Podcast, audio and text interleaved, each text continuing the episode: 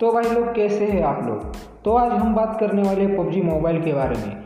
वैसे आप सभी लोग तो जानते हैं कि पबजी को बैन होकर काफ़ी टाइम हो चुका है और इंडियन गवर्नमेंट और क्राफ्टन की अभी तक बातचीत ही चल रही है। सो आज कुछ खबर लगी है हाथ में तो मैं आपके साथ शेयर कर देता हूँ। तो चलिए मूव ऑन